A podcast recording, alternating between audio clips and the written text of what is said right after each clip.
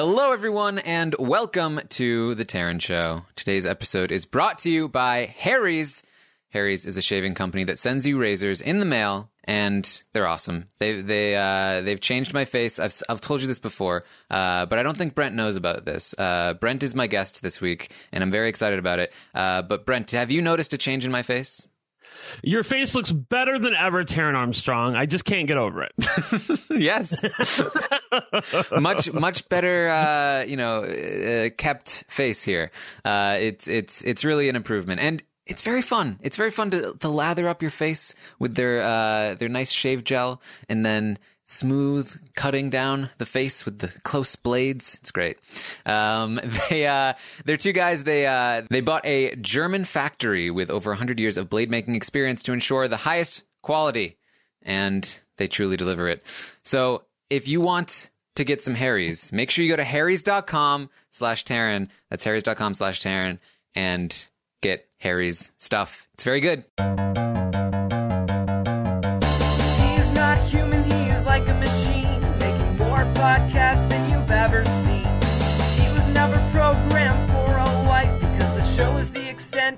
Social life. It's the Taran Show, the Taran Show. Don't ask if he's single, you already know. Cause it's the Taran Show, a simple name for a simple guy with a simple face. It's the Taran Show. Hello, everyone, and welcome to the Taran Show. It's time for Brent Part Three. It's uh, it's it, I feel like part of part of this whole you know Taran Show ness. Uh, you know these first 25 episodes now. Uh, one one particular season or part of it has been the uh, the saga of Brent Wolgamott, and uh, I'm very excited to have him on here again. I've been waiting to ask these questions uh, about his life for a long time, and I'm finally going to be able to do it. So very very excited. Brent, how are you doing? I'm I'm great, Taran Armstrong. Actually, I'm looking at Twitter right now. Did you know that John Mayer, Mayer, Mayer, Mayer? I forget how to say his John name. Mayer? Anyway, um, he started a Kylo Ren challenge. I don't know if you know Oh, this or not. I'm not spoil. I'm not spoiling anything from Star Wars, but there's a scene where Kylo Ren is shirtless with some high waisted black pants, and he put out a picture of himself uh, with the high waisted black pants and has encouraged his followers to do this as well. So there are some hot looking men who are in the high waisted black pants like Mr. Kylo Ren, and also a few not so hot men who really should not have decided to take this challenge. I was waiting for the relevance, but I'm not I sure know, it's right? going There's to no come. relevance. I'm just look, I'm looking at hot menses. Can I just say though, I, I, I really just feel like that's not a good look. The high waisted pants. I, I I saw Star Wars and uh, like Adam Driver. He's an attractive uh, guy. He's got a great body, but like the high waisted pants just don't do it justice. I feel like. Well, I have to say that, and this is a spoiler from The Force Awakens, not from The Last Jedi, but there is some beef on Twitter that perhaps it's not high waisted pants, that it's actually a black bandage from when Chewie shot him in the previous episode. so that's a possibility as well. That would make more sense fashion wise. I think. Yes, I know, right? All right. Well, uh, I do know that you uh, you weren't a fan of the most recent Star Wars movie, uh, and you uh, you recently were on with uh, with Josh Wigler to rant about it. But uh, I, I thought it was all right. Yeah, it was the Dark Side podcast. We had a great time. Uh, I really loved doing a podcast with Wigler for the first time, but I really wish it would have been under better circumstances because I so wanted to love the new Star Wars. Uh, I, you know, I was there on the first night. I had a collector's edition poster. I mean, I was all in Taran Armstrong, and then it just flopped. But ah, say la vie. That's It what happened. happens. If you want to know more, check out that podcast with Josh. Um, but let's uh, let's get into uh, to you, Brent. You uh, you tweeted out that you wanted some questions for uh, for this episode of the Taran Show, and so we got some. And uh, because I feel like there's a you know we we know over a lot of stuff in those first two episodes, and it's actually it's interesting because the last time I talked to you on the Taran Show was at the very beginning of the Taran show, and now here we are, 25 episodes later, um, for part three, because we actually recorded both parts at the same time uh, back then, and then we were like, "There's going to be another one, but it's been five hours, so let's uh, let's take a break," and that break turned out to be like four months. Yes, yes. That was the funny part is that we had no real plan for what we were doing. And as I recall, I don't even think you had taped, I don't even think you had aired any The Taran show yet at the time that we taped it. Maybe Rob's had come out. I think, I think, I fact, I think I did discuss Rob's, but it only been out for a couple of days when we decided to tape our first episode of The Taran show. And we were going to go right on. And we were just like, yeah, it's going to be two parts. But then we got through two parts and we still had a lot of shit to go. And we were like, ah, well, you know, let's just come back another day. And of course, another day is like what? This is December 31st.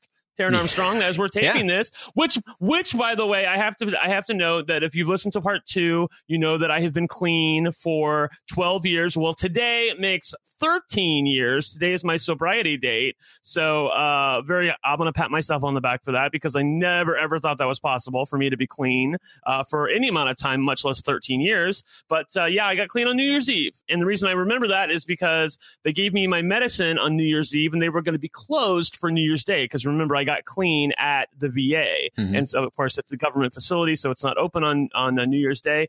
And uh, they gave me my medicine for two days, and uh, off. That's uh, that's all I needed, Taran. there you go. Very fitting that we record on uh, on this day, your anniversary. Um, so uh, yes, let's. Well, that's that was one of the questions actually about uh, some for some further detail about this whole addiction saga of yours. Um, and uh, I believe somebody was was wondering about just like how, like what kind of lasting damage did that do to your body, if any?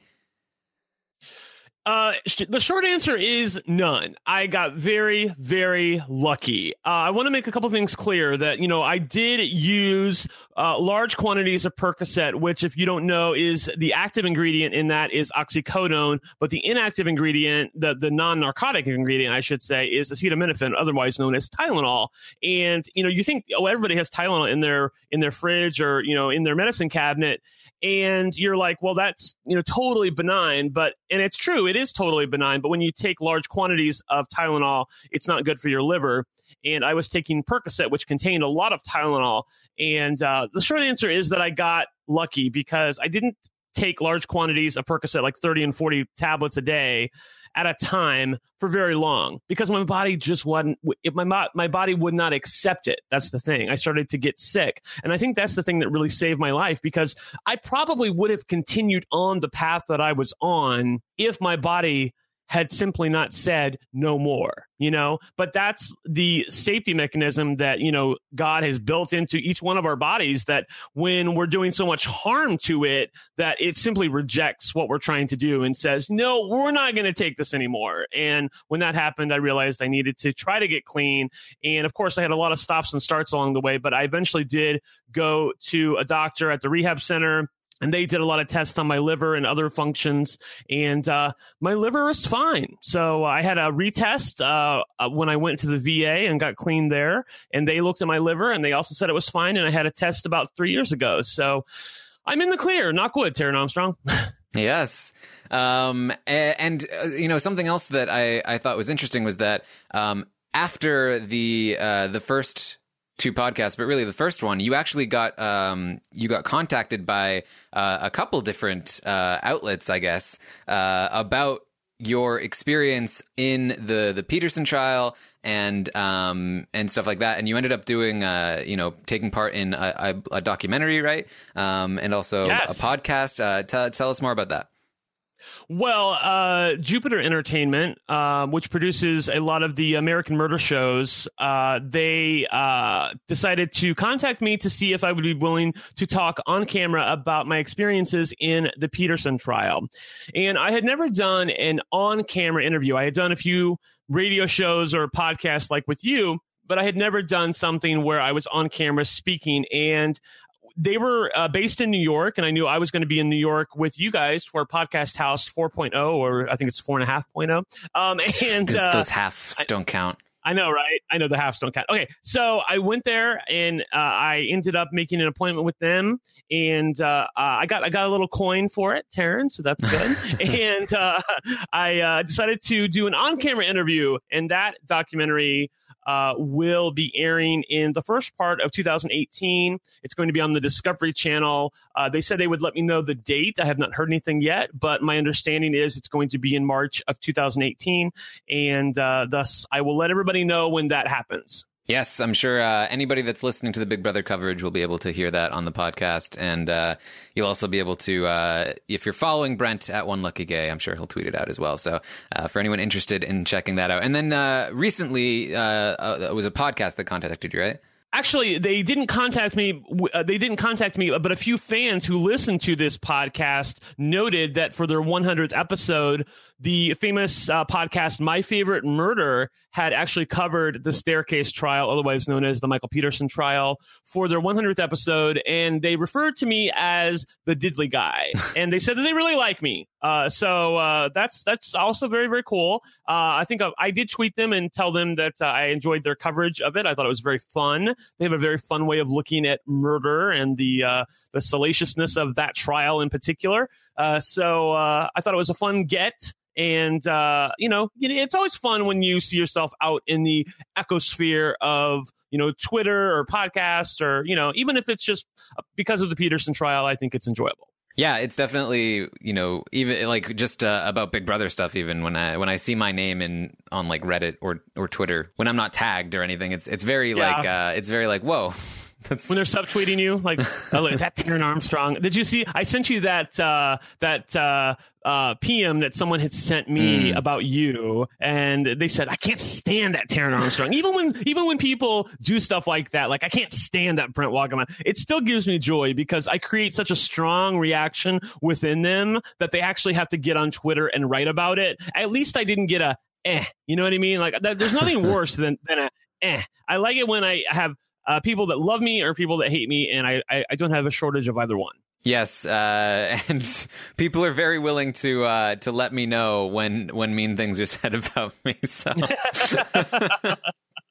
I do it because I can take it. Now, if you don't want me to, if you don't want me to send them to you anymore, then I won't.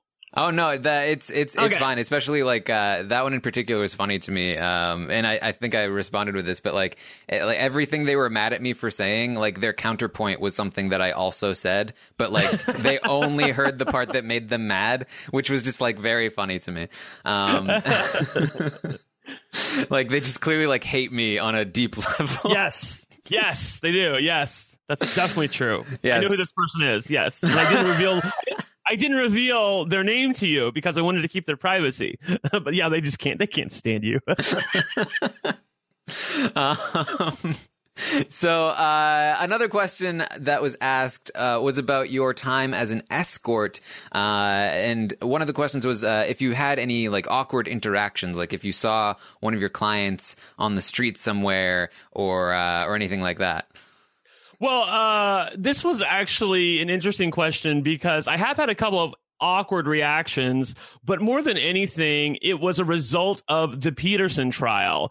Everything was fine in my life until the Peterson trial came up. And, and in, reality, that's not true. I actually was, uh, you know, I was still very much in the throes of addiction. I hadn't really gotten clean yet. And uh, I think in my head, I was sort of everything was fine, but it wasn't really. But everything came to a head during the Peterson trial because all of the previous clients that I had interactions with, I had a lot of regulars, a lot of people that enjoyed me because, you know, I wasn't a hustler. I wasn't a mean guy. I mean, I was a guy that they could have a conversation with about, you know, like a recent Supreme Court opinion and then go to bed and fuck our brains out, you know? uh, it was just, uh, I had, I had friends I had, I had clients who became friends. And the thing that happened after the Peterson trial was I stopped hearing from almost all of those guys. And the main reason was because of all the notoriety that the Peterson trial had had gained me. All of the notoriety was interesting, but escorting by nature, especially when you're escorting with guys who are married or otherwise engaged with women or men, um, is not something that they want a lot of attention on. And uh, I remember writing to a couple of different guys after my experiences in the Peterson trial. No response. I remember seeing a guy at the mall, and uh, he was there with his partner, and his partner knew about me. It wasn't something that he was keeping secret. His partner and uh, uh the other guy had seen me together on one occasion, and then the other guy had seen me by himself with his partner's knowledge and uh, they basically blew me off. It was like, "Oh, hi, Brent," and they just kept walking. You know, it was, it was there was no uh, warm feelings or anything like that. I think everybody was just very scared about my notoriety from the Peterson trial and whether or not I was continuing to talk to the police. You know, if you remember from that trial, I was actually forced to talk to the court uh, under a, uh, immunity agreement that they had granted me. Uh, so it, it, but a lot of people didn't understand that. I think a lot of people from an, uh, uh, like a a bird's eye view they viewed it as I was co- cooperating co- cooperating with the cops and trying to implicate a guy uh, based on some of his sexual activities when in reality the reverse was actually true. I was very much trying not to testify and i don't i don't think a lot of people understood that. Yeah.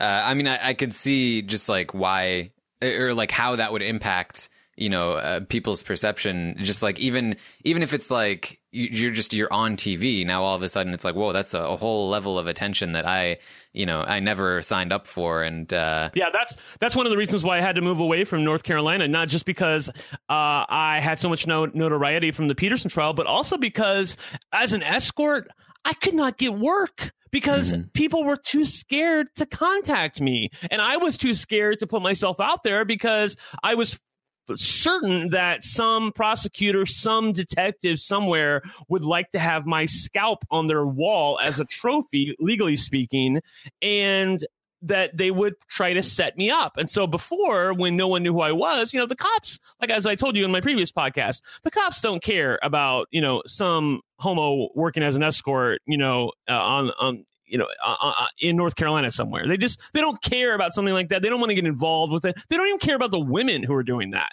Uh, so the fact that I was left to my own devices was great. But then once the Peterson trial hit, I got a lot of notoriety. There was just no way I could continue that in North Carolina, and that's why I had to move back home. Yes, well, uh, we've been we've been waiting to uh, talk about um, the Price is Right. That's uh, that's one of the things that uh, you you went on the Price is Right. You were always a big fan, right? Always a huge fan. It was like a dream to get onto The Price is Right. I always wanted to get onto all of the 80s game shows. I was born in 1975. I'm 42 years old, so I'm getting ready to turn 43. And I was a kid during all of the 80s game shows. So very much like Rob. I think Rob's a couple years younger than me, but he, we basically grew up around the same time and knew a lot of the same things like Price is Right and Press Your Luck and Super Password and Wordplay and Hit Me and all these 80s game shows that were really, really fun. And I wanted to be a part of them so bad because they looked so fun. But basically, I was born in the wrong era because I didn't turn 18 until 1993 and by 1993, most of the game shows that were on uh, morning television had been taken off, including like the Pyramid and Scrabble and, and things like that. So, uh, Price is Right was it. And I always wanted to be on the Price is Right. And I had gone out to Price is Right on leave, actually, with a friend of mine named Jerry, who has since passed. He was one of my best friends. And we went to the Price is Right. And I had a plan, Taran. I had a plan. I was in the army at the time. I was like, you know what? I'm going to wear my dress greens. I'm going to go to the price is right.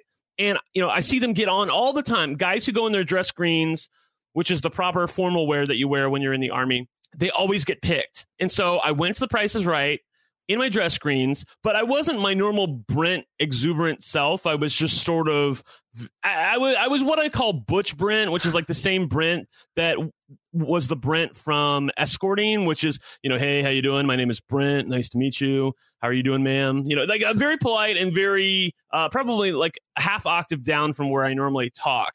And, uh, because of that, I did not get selected. In fact, there was a platoon from Fort Irwin there that day. They had about 60 other soldiers who were also in their dress greens. and I know, right? After I saw them, I was like, ah, shit. Uh, so uh, that that guy got selected. Uh, one of one of their uh, captains got selected, and I was a little bitter about my experience, but I had a good time watching the show. So once I got out of the army, I decided to take a trip with my parents. I had saved up for a long time. This was all escorting money, actually. I had saved up a lot of money, and part of the money that I saved up, I decided to take my parents on a trip. My sister, my mom, and my dad. We all went on a trip to California. We were going to go to Hollywood and we were also going to drive to Las Vegas. But during our trip to Hollywood, we were going to go to the Price is Right. And I had shirts made. My ex, Mac, had made shirts that were really, really cool. And uh, if you watch that episode of The Price is Right, which actually is available on YouTube, if you type in The Price is Right and Brent, you will find it on YouTube. These shirts were absolutely spectacular. And I do think that that was at least a reason why we got looked at because the shirts were, you know, everybody has a great shirt for the Price is Right, but ours were really, really awesome. And uh, once you go through the line at the Price is Right, you have about 10 seconds. And I knew exactly what to do because I had been there before. I thought I had a great audition and I was with my parents. And you know what? My sister also had a great audition. I thought, you know what? If I don't get selected, I think my sister has a great shot to get selected.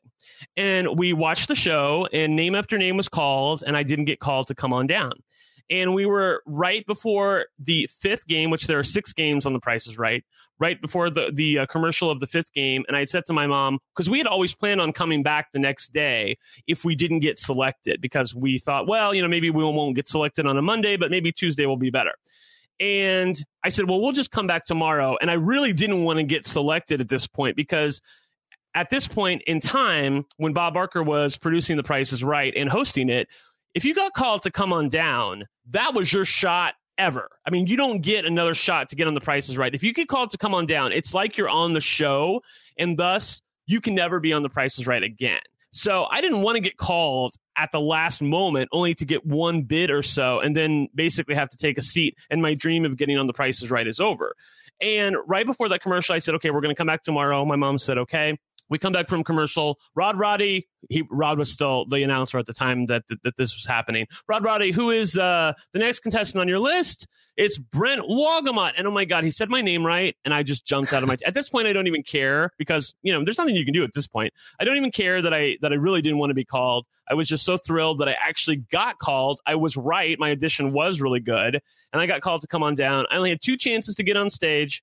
To make a long story short, I opened up my mouth a little bit too much, and the girl next to me one dollared me, and by one dollar I mean I bid you know eighteen hundred, and she bid eighteen oh one because she knew that I was good at bids, and she got on stage to play for a car. The good thing is she lost, which I thought was really funny, but. The, the good thing about her doing that to me was that I got the last bid on my eventual uh, chance to get on stage. So it was a TV. Actually, I had been pricing TVs because I, me and Mac needed a TV at the time that uh, I went out to the prices right, and so I knew they were about sixteen hundred. I thought, and uh, this guy bid twenty two hundred. The next girl bid nineteen hundred. I thought they were both over, but I wasn't sure. Then the old lady on the end, her name was Eleanor. She bid one dollar, which basically opened the door for me to bid two dollars. And uh, I didn't even think about it. Like it was like, uh, you know how the doctor takes the little uh, square thingy and hits your knee, and your knee just pops up. You know how you know how he checks for reflexes, Taran. Yeah. Um, that's what it was like when she bid one dollar. Bob didn't even have to say my name. I was like two dollars, Bob. Two dollars. I know what I'm bidding. Like I'm so glad. Like if she had bid something like you know 1500 i would have had to sit there and think for a second you know but the fact that she made it one dollar made it so easy for me obviously because you can't go over on the prices right and uh, i got on stage because it was like 1800 or something like that and uh, I got to play cliffhangers and I had a great time, won my game, got to spin the big wheel, didn't make it to the showcase. But the addendum to this story that I wanted to tell you, I ended up winning about $8,000 worth of prizes. Was you remember I said that I thought my sister had had a really good audition? Mm-hmm. Well, I still stood by that many years later. I was like, you know what, Lori, if I hadn't been there, I'm pretty sure they would have picked you. But they're never going to pick me and Lori because they don't want to see us competing with each other down in contestants row. And so I said, you know what, if you ever get a chance to go back to the Price is Right, I'm like, I will help you out. I'm certain that we can get you on the sh- on the show. And uh, a couple years later, Bob had stopped hosting The Price is Right, and Drew Carey was the host of The Price is Right and she said she was going to go out to Hollywood. I can't remember why. I think she was going out there with a friend. I don't remember the reason why, but the point is she was going to go to the Prices Right. And they sent away for tickets. We knew what day she was going to be there. And I was like, I, I did everything I could to coach her up on what to do to get on stage. And I said, you know, you had a great audition the first time. You just need to replicate that. And here's, and I gave her a few more things that she could say in her 10 to 15 seconds in front of the producers. And let me just tell you that I've never been so proud of the fact that later that day, she called me and said, Brent. And I'm like, yeah. She's like, I got on the, I got on the prices right. And I'm like, no way, really? And not only that, she got to be one of the first four contestants. And that's so awesome because I had told her, I, I remember saying this to her, Taran. I said, if you're so lucky as to be called to be one of the first four contestants, you need to make sure that you bid much higher than you normally would be because they don't want an overbid to start the show to break their momentum. And thus, the first prize is always like an overpriced prize. Like it's something that looks 500 that really is like 1500. And so I had her bid really high. And because of that, she won the first prize on the item up for bid and she got on stage right away and got to play for a car. So, you know, I, I mean, I did I prepare her for this show or what, Taran? I thought I did it. well, yeah, and and uh, I I know you've also like helped uh, helped people out in the RHAP community. Yes, yes. Scott Green, who uh, was or is an RHAP, RHAP patron, uh, he's a game show fan like myself. He was previously on Who Wants to Be a Millionaire.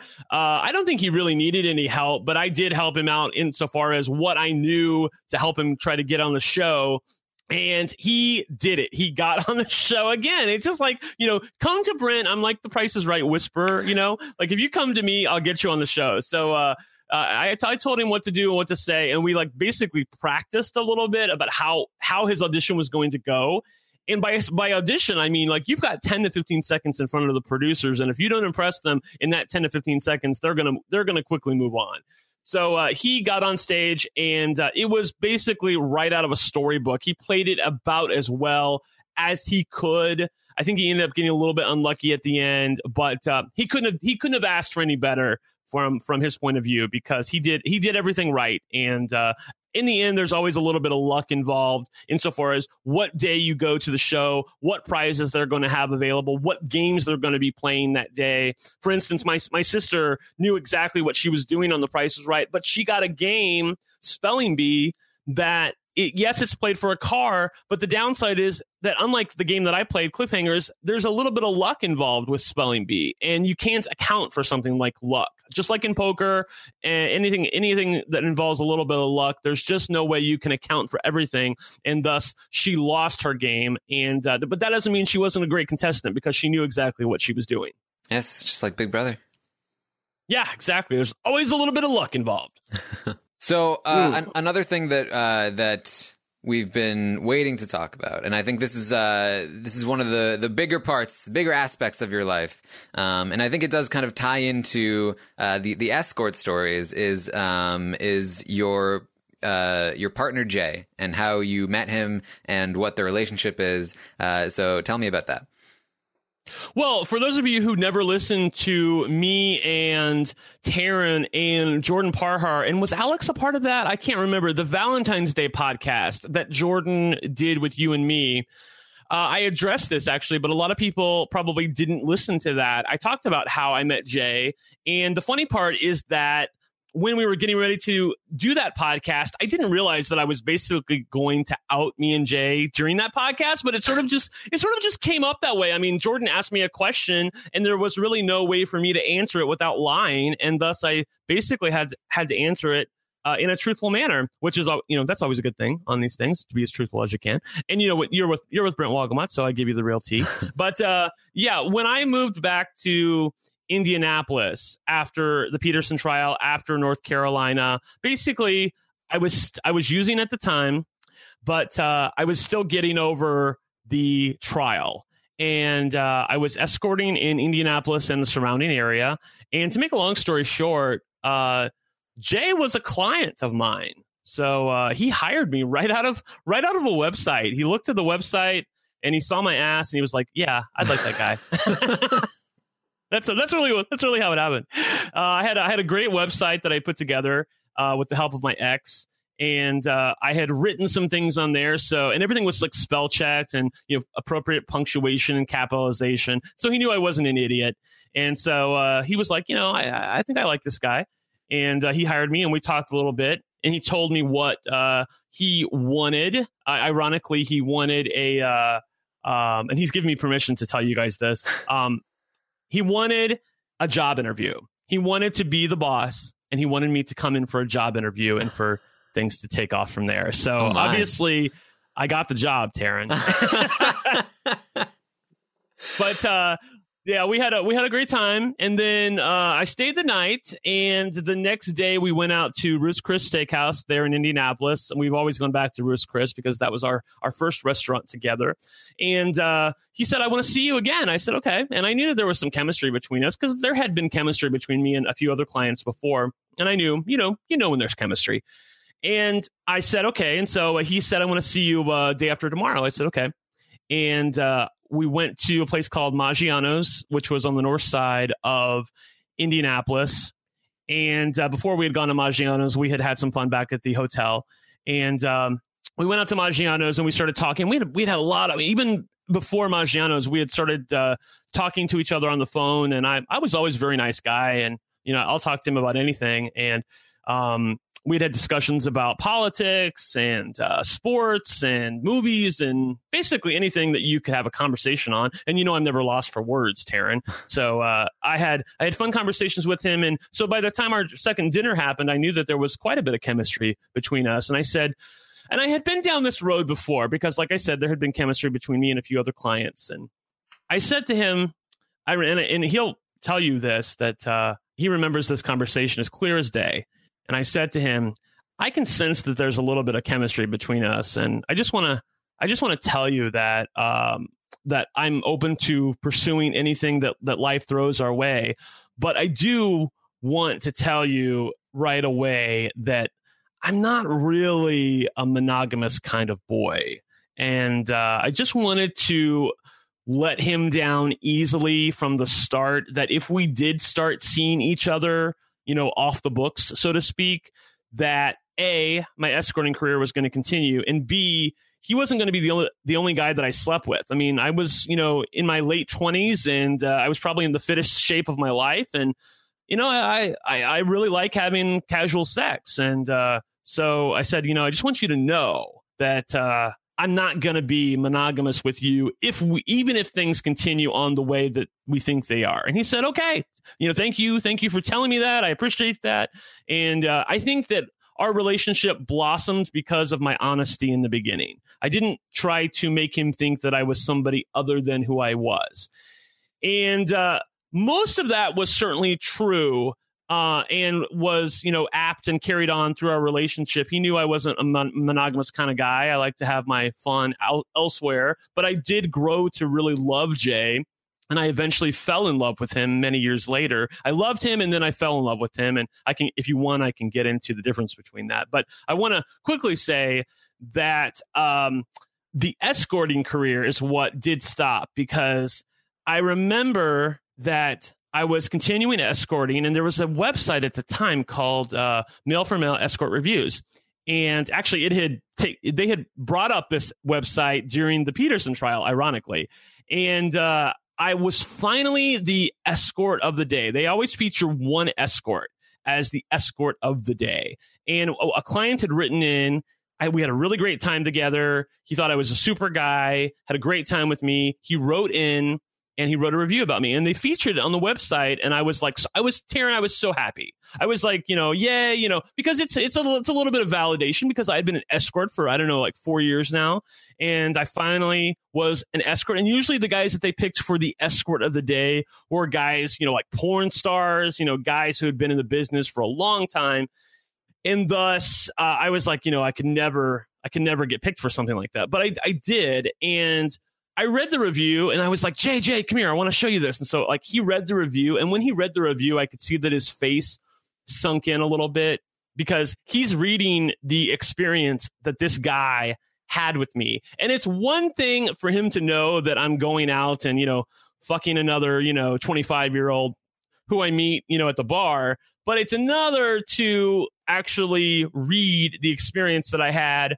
with a client that was probably very close to Jay's age, and he didn't really like that. So I remember afterwards he was really quiet, and I finally had to have a talk with him and said, I said, you know, well, I, you know, this is what I do. This is my job. I mean, I, you know, I, I don't, at the time I was, you know, just getting back to school and I didn't really have another way to make money. And eventually we, we worked it out. I mean, he basically forbid me from escorting ever again and uh, we sort of moved in together. So uh, you know, he started uh, taking over for some of the bills that I previously had to pay for, and uh, the rest is history. So uh, you know, it was because of him that I stopped escorting. The funny part is I don't even remember I don't even remember my last client. Like people are people are like, "Well, who was your, you know, do you remember your last client like when you actually stopped escorting?"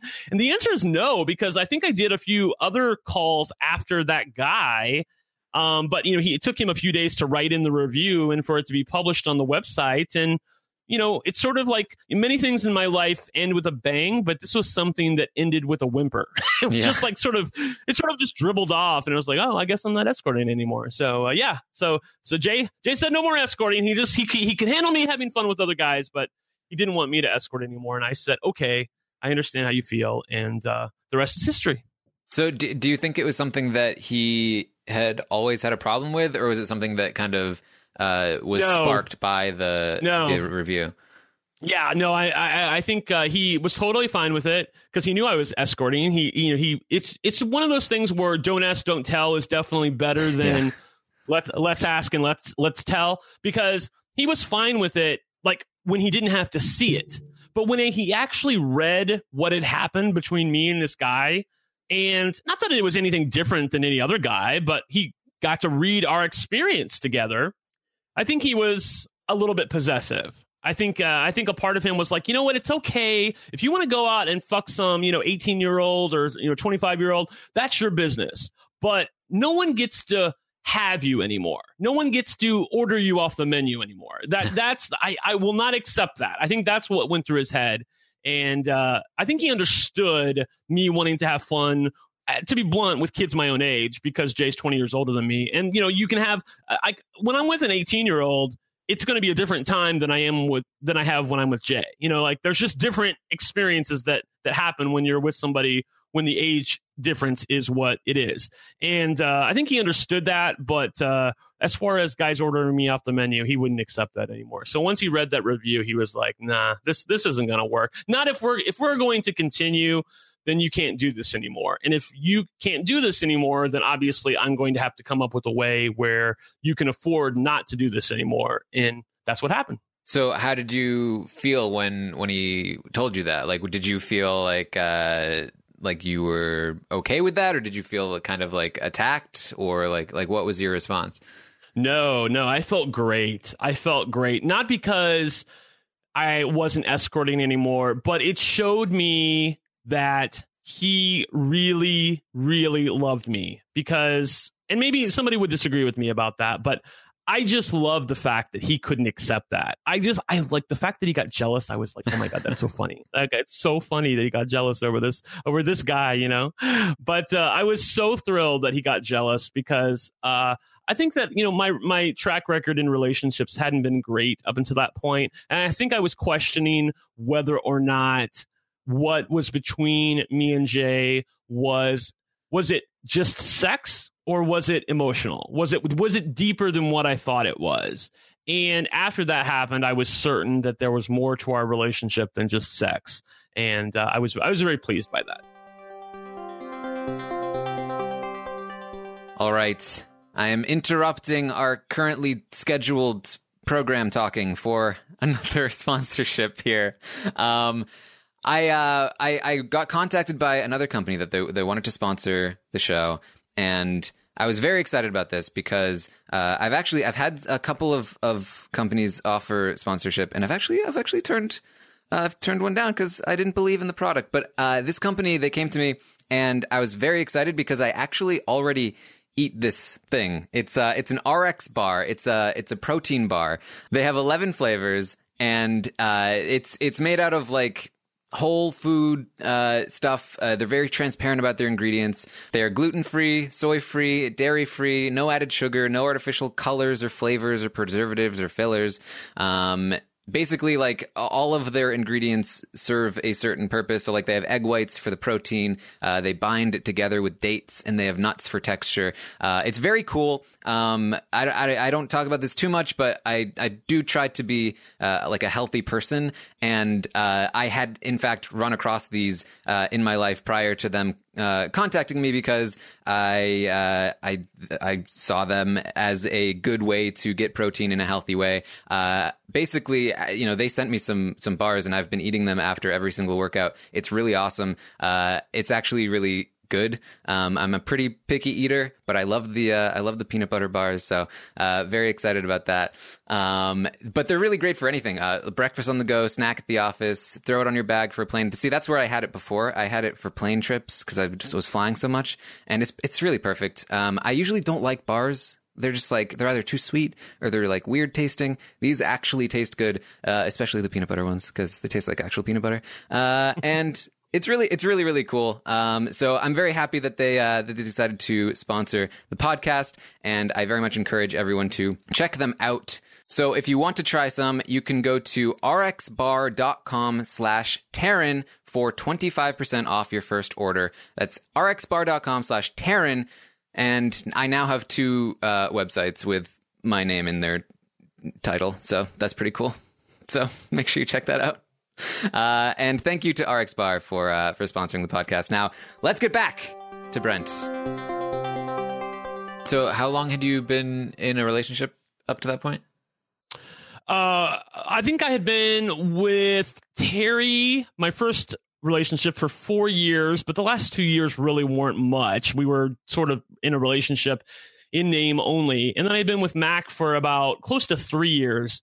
And at, I think I was actually still with Mac. I know this is a little bit weird, but the overlap is sort of understandable when you consider that I was with Mac while I was still escorting. So I was with Mac. I had we had I lived in North Carolina with Mac at the time of the Peterson trial, and I had moved away from North Carolina, but I I I still thought that Mac and I could work it out. You know, I really thought that we could work it out because I loved Mac and uh, he was just a great guy. He deserved a lot better than me, to be honest. And uh, I always felt bad that I couldn't be the partner that I felt like he deserved. And I was still with Mac at the time that I met Jay. And then once the chemistry with Jay started happening, I started to sort of wrap my head around the fact that, you know, Mac and I may be over. And I think Mac and I were over. I just wasn't really ready to face it. And I think Mac understood that. There, there, there just wasn't a path forward for me and Mac because he couldn't leave North Carolina and I couldn't go back to North Carolina. So you can't really have a relationship with somebody when you're forced to be in two different states. I mean, I guess it's possible, but for you, you know, there was never we didn't have a goal. It, it, it, would be different if, like, we said, okay, a year from now we're going to be together, and that maybe you could put up with it for that year. But for it to be open ended, where you couldn't live together, was just it was an untenable situation. And so I think that I mean, you know, I'm sure to the people listening, it might sound like I was cheating on Mac, and maybe maybe I was, but uh, I don't, I don't, I, mean, you know, he, Mac always knew about the escorting, but he, you know, that it's it's one thing to you know do a escort session with somebody, and it's another thing to fall in love with somebody. So uh, I think he was probably a little bit hurt by that, but there really wasn't another solution between me and Mac, and thus I had to end it with Mac, and then Jay and I pursued our relationship together. So that's how it. Ha- that's the time frame of how it happened. And then, how long were you with Jay uh, before you stopped escorting? Oh, it wasn't long. It was probably like a month and a half, maybe maybe shorter. Jay didn't put up with that for very long. Uh, I think that because uh, he he kept coming back to Indianapolis because he was based in Chicago at the time. He kept coming back to Indianapolis uh, to see me like every week, and when he was there, we would spend overnights together. And so obviously, I was spending a lot of time with him, and uh, I think it was probably a month before uh, I stopped escorting. It wasn't long. And so, like, uh, in terms of like him being okay with things, but not when he had to like read about it. Um, is he, is that still how it is for for just casual sex as opposed to escorting? Like he he's yeah. okay with it, but he'd prefer to not have to like hear about it or or, or anything no, like no. that. No, that's different. I mean, first of all, Jay and I have been together over 13 years now. I, like I said, I, it's very easy for me to keep track of our anniversary because it's the same year that I ended up getting clean. I, I met Jay on July 7th of 2004, and I got clean on December 31st of 2004. So uh, I was actually still using when I met Jay. So just to keep the time frame uh, clear there. Um, no, I think that uh, Jay and I's relationship has gone through a couple different changes. First of all, when I met Jay, you know, I wasn't, I, w- I was totally honest with Jay when I first met him about everything in my life, but Jay wasn't totally honest with me about everything in his life. Uh, Jay was still married when I Ooh. first met him. Uh, he was still married, and not only was he still married, but uh, his wife was not really aware of what was happening. I mean, she was aware that he was gay, probably, um, based on some previous interactions they had had in their in their marriage when they first got married. But he was not, or she was not aware of what was going on, and so I was sort of taken aback by that. He didn't tell me that for about a month and a half into our relationship, and uh, he said, "You know what? My mom is really strict, and uh, I don't want to disappoint her. She's really old, and I just my my mom wants me to wait until." My daughter graduates from high school, and his daughter was beginning her senior year. She was getting ready to begin her senior year at that point. So basically, we had another year to go before he could get uh, divorced from his wife. And I mean, I think that it was probably an uncomfortable experience. Um, it ended up lasting a, a lot longer than either one of us had anticipated. But I just learned to block out the fact that he was married from my life. It was just something that uh, I was just sort of, I basically just set it aside. Like, you know, that's only temporary and I'm not going to worry about that for right now. Um, the thing to keep in mind is that we eventually did move in together, but it was only because he had done some work with a new hospital system. Jay's a doctor, for those of you who missed our previous podcast. And uh, he also does a lot of business related to that. And so he had moved down to Louisville, and I had moved down there with him, Louisville, Kentucky, which is where I'd been for the past 12 years before I moved up close to Cincinnati earlier this year. And um, he wanted to make sure that his business got off to the start that he wanted it to and he also just wanted to tie up some loose ends in his personal life. And i think that that jay had had problems wrapping him around the fact that wrapping his mind around the fact that he was going to come out. And uh, his, coming out wasn't like mine. His coming out was sort of like how i ended my escort experience. It was very much a dribble you know? Like when i came out it was like you know ta-da! I was like hey you know like i just want you guys to know this but uh, that's not that's not how it was with Jay at all. Uh, Jay's uh, coming out was basically person by person, and it was sort of something that was whispered, and it wasn't how I would have done it. But you know, everybody has to come to their truth in their own time, and uh, you know. What, what what what more can you ask for? You know, he's 20 years older than me. I think he was, you know, basically 55 at the time. So I mean, it's not easy when you've lived on this earth for 55 years as a straight heterosexual man and then to come out. It's not like, and the thing is that Jay's not really faggoty at all. I mean, he's pretty butch. He's pretty masculine. Not that there's anything wrong with being, you know, fey or swishy, but he's just not that way. And thus, no one really suspected that he was gay in the first place. And so to have to change people's perceptions and say, actually, you know, uh, not only am I getting a divorce uh, from my wife, but I'm also gay. So, uh, yeah, that wasn't easy for uh, some people to take. I think he, he actually did lose a couple friends because of that. But uh, I, I, you know, I always told him, you know what? Eh, those people, like, do you really want to be friends with those people? Like, who Mhm. cares? You know, like, if, if, if, if that's the reason why someone won't be friends with you, then to hell with them. And I think he eventually did come to that, but he, he's always had a tender heart. So, uh, I, I, I, I just didn't want to see him get hurt. And, uh, I, f- I feel like that for the most part, we managed that. Yeah. So, did you ever feel uh, like like guilty about the fact that uh, you know he was married? Like, did she know about you or like? she eventually did know about me. Um, it was definitely an interesting experience. She did not take kindly to the fact that he wanted to end their marriage. Uh, at one point, uh, she threatened to commit suicide. And that wasn't a happy experience because at the end of the day, even though he is not in love with her anymore, um, it's still the mother of their children. And, uh, you know, Jay has kids. And so uh, I think that that was probably not the best splitting of a couple that ever has been. It wasn't like the movies where the wife is like, "Yay, I have a gay husband now."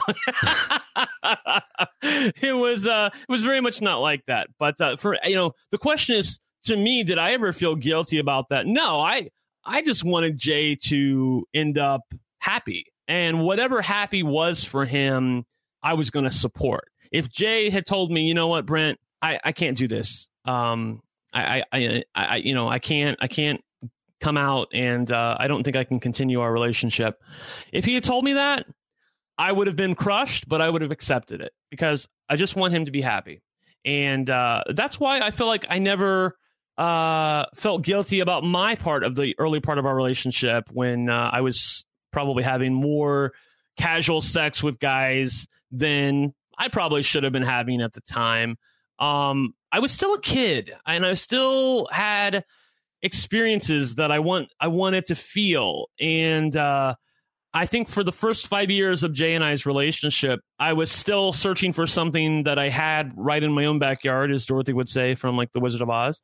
Um, and Jay didn't really mind it because, and I'm talking about my casual sex with, with other guys. He didn't really mind it. And in fact, he didn't mind it at all because it was just something where both of us were able to separate love and sex. Like just because you have sex with someone doesn't mean that you're in love with them or that you're emotionally cheating on them. But uh, about I, I, I did sort of wrap my head around the fact that, you know, I want to be fair to him. And so I, I was always as honest as he wanted me to be. And if he wanted to hear about the experience that I had with the guy, then I would tell him about it. And we would, you know, I think we both enjoyed that. Eh, like, like he's, to be, to be totally blunt, Taran, he's told me about experience that experiences that he's had when he's been traveling with other guys. And I have been, I think mainly, mainly to deal with my own guilt from, from it. I have been like the biggest cheerleader. I'm like, you know, like the biggest rah rah guy, like, yeah, yeah, yeah. Like, and what did you do? And you fucked him. Yeah. And you fucked him good. Yeah. You know, it was, it was just really great to hear him because I wanted to be happy. You know, I think that everybody in the world would have great relationships if they stopped caring about themselves and cared more about their partner and their happiness. And I just wanted Jay to be happy. So uh, I feel like we reached a good, amicable point where we were honest with each other about what we were doing with other guys, but we still had rules about, you know, basically no kissing and no falling in love and no staying overnight. Those were those were our rules, and uh, I feel like we both were able to abide by those rules until about five years into our relationship, where Jay and I had stopped using condoms. Mm. And I think I told this this uh, story on a previous podcast with you that uh, I had used condoms ever since my experience with uh, uh dodging HIV right before I entered the military. And I had a little pact with God, as I call it, and I had promised God that I would always use condoms if He spared my life. That I would always use condoms um, when appropriate and I stayed true to that promise all throughout my 20s and all throughout my uh, relationship with Jay. For five years, we had been together and uh, we had used condoms. And I know Jay's sexual history and I know what he does and I know that he's HIV negative. And I just, I, you know, you have an understanding and trust about your partner. And at the end of the day, if you're going to have unprotected sex with somebody, you have to trust somebody. And uh, I trusted Jay and he trusted me. And uh, we eventually decided to ditch the condoms. And uh, I will tell you that that level of intimacy that I experienced that day, the first time that we didn't use condoms, was something that I had never experienced in my life. And it sounds so sexual, it sounds so salacious, but honestly, Taran, it was the most amazing, intense, personal experience that I had ever had because I had never had unprotected sex with another man and could do it freely and openly. It was always the kind of thing where back when before I entered the military, I had unprotected sex, but they were with random guys. I didn't know their status.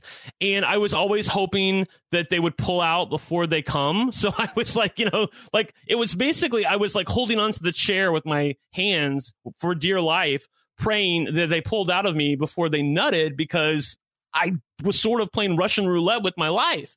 But the experience that I had with Jay was so pure and so open and honest. And I knew that I could trust him wholly and just 100%ly that it made me reevaluate my feelings for him. And right around then was the time that I realized that not only did I love Jay, but I was in love with Jay. And I had never previously was able to have the ideas of sex and love to coexist. I had never, ever, through Terry, through Mac, through any guy I had previously met, I had never met a guy who the sex was great and hot and awesome. And I also was terribly in love with. I had never, ever had that experience where I was in love with somebody and the sex was also awesome. Usually by the time I fell in love with somebody or or started to love them, the sex had grown stale. But this was the one relationship was the reverse and I feel like a big part of that was our eventual decision to ditch the prophylactics and just experience sex as it was meant to be and I was very taken with that experience and I think Jay was too. And uh because of that, I felt like our relationship became closer. To answer, I know this is a question that people are going to be thinking when they're listening to this. They're going to say to themselves, So is he still having sex with other guys? And the short answer to that is yes. Jay and I still have occasional sex with other guys, but it's always safe. It's always with condoms. And it doesn't happen nearly as much. And I feel like the reason is because I can't experience with other guys what I experience with Jay. Like it's like Diet Coke. you know, like I drink regular Coke and having sex with another guy when they have to put a piece of piece of plastic on to penetrate me is not very fun anymore. It used to be fun. It used to be great. But after I experienced what I did with Jay, it just doesn't feel like sex anymore. And, you know, that's where I that's that's basically that's where I'll leave it at. I mean, so I still do occasionally have sex. Jay and I have had sex with a guy together on his birthday. We actually hired a guy together, and that was very fun. But I think both of us felt the same, which was it's nice, you know, just like drinking a diet coke is nice, but it it's not the same thing. It's not classic Coke. Um, It's not classic coke, exactly. uh, so, like th- this this concept fascinates me. Uh, like the idea, uh, and and it's interesting actually to hear you talk about, like, you know, you you initially had sex as something that was really like separate from from like love and and that so like that sort of intimacy and um and I think that's sort of what allowed you to be able to um you know to to have casual sex outside of a, a relationship uh Right. and then you know in some ways you like you found that intimacy in sex do you think that you would have been able to uh have that same sort of uh you know relationship the the open relationship so to speak um if if you had had that experience of of like sexual intimacy before Uh, the short answer is unknown, but I will say that it's not like.